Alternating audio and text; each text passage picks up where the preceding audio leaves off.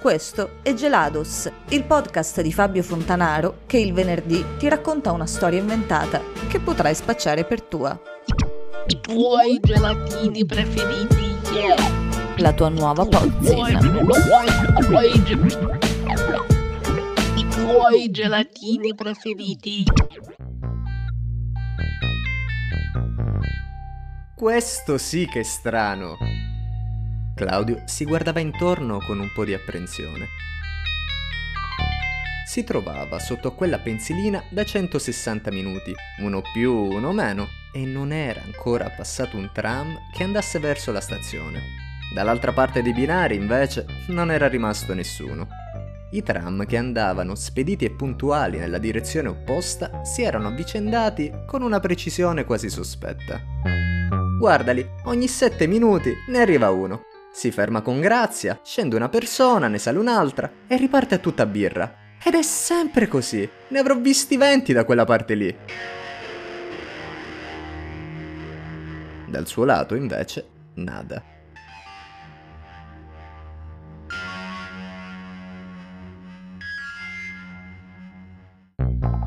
Avrei fatto prima a piedi, ma ormai sono qui e non riesco a lasciare questa panchina. E poi il treno non parte per altre quattro ore.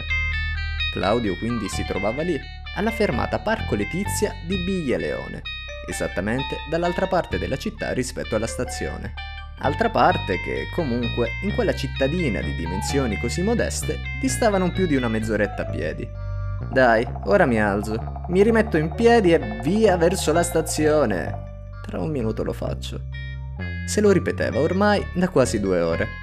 Un'anziana donna dall'aria affabile si mise in attesa proprio di fronte a lui, sotto la pensilina opposta.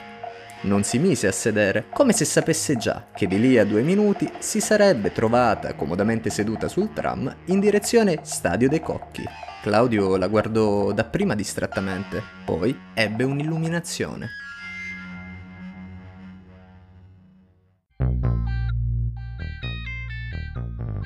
Scusi signora? Mi scusi? La donna lo fissò per una decina buona di secondi, poi si girò dall'altra parte. Ma che cazzo?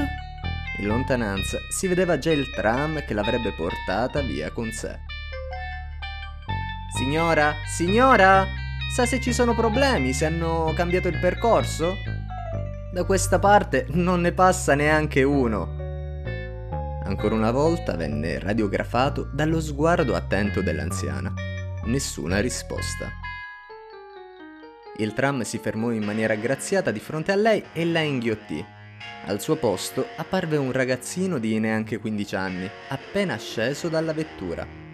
Ehi, scusa, scusami, dico a te.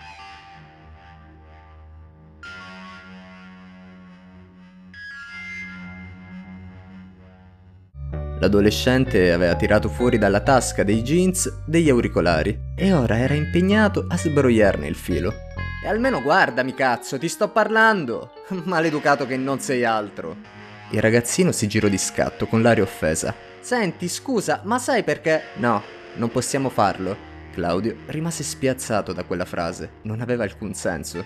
Ascolta, mi serve solo un'informazione. Sono qui da... No, ascoltami tu, non possiamo farlo.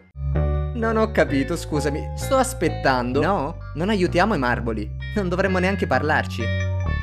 E detto questo, indossò gli auricolari e se ne andò via correndo. Claudio lo guardò sparire nella notte, pietrificato. Ma che diavolo è un marbolo? Ma che diavolo è un marbolo? Ma che diavolo è un marbolo? Sbuffando, decise che era ora di alzarsi e camminare, o di chiamare un taxi perlomeno. Stavolta non rimandò, e deciso scattò in piedi. Opla! Claudio si sentì improvvisamente leggero, ce l'aveva fatta. Si girò quindi a guardare la panchina dove aveva trascorso le ultime tre ore della sua vita. Quasi urlò.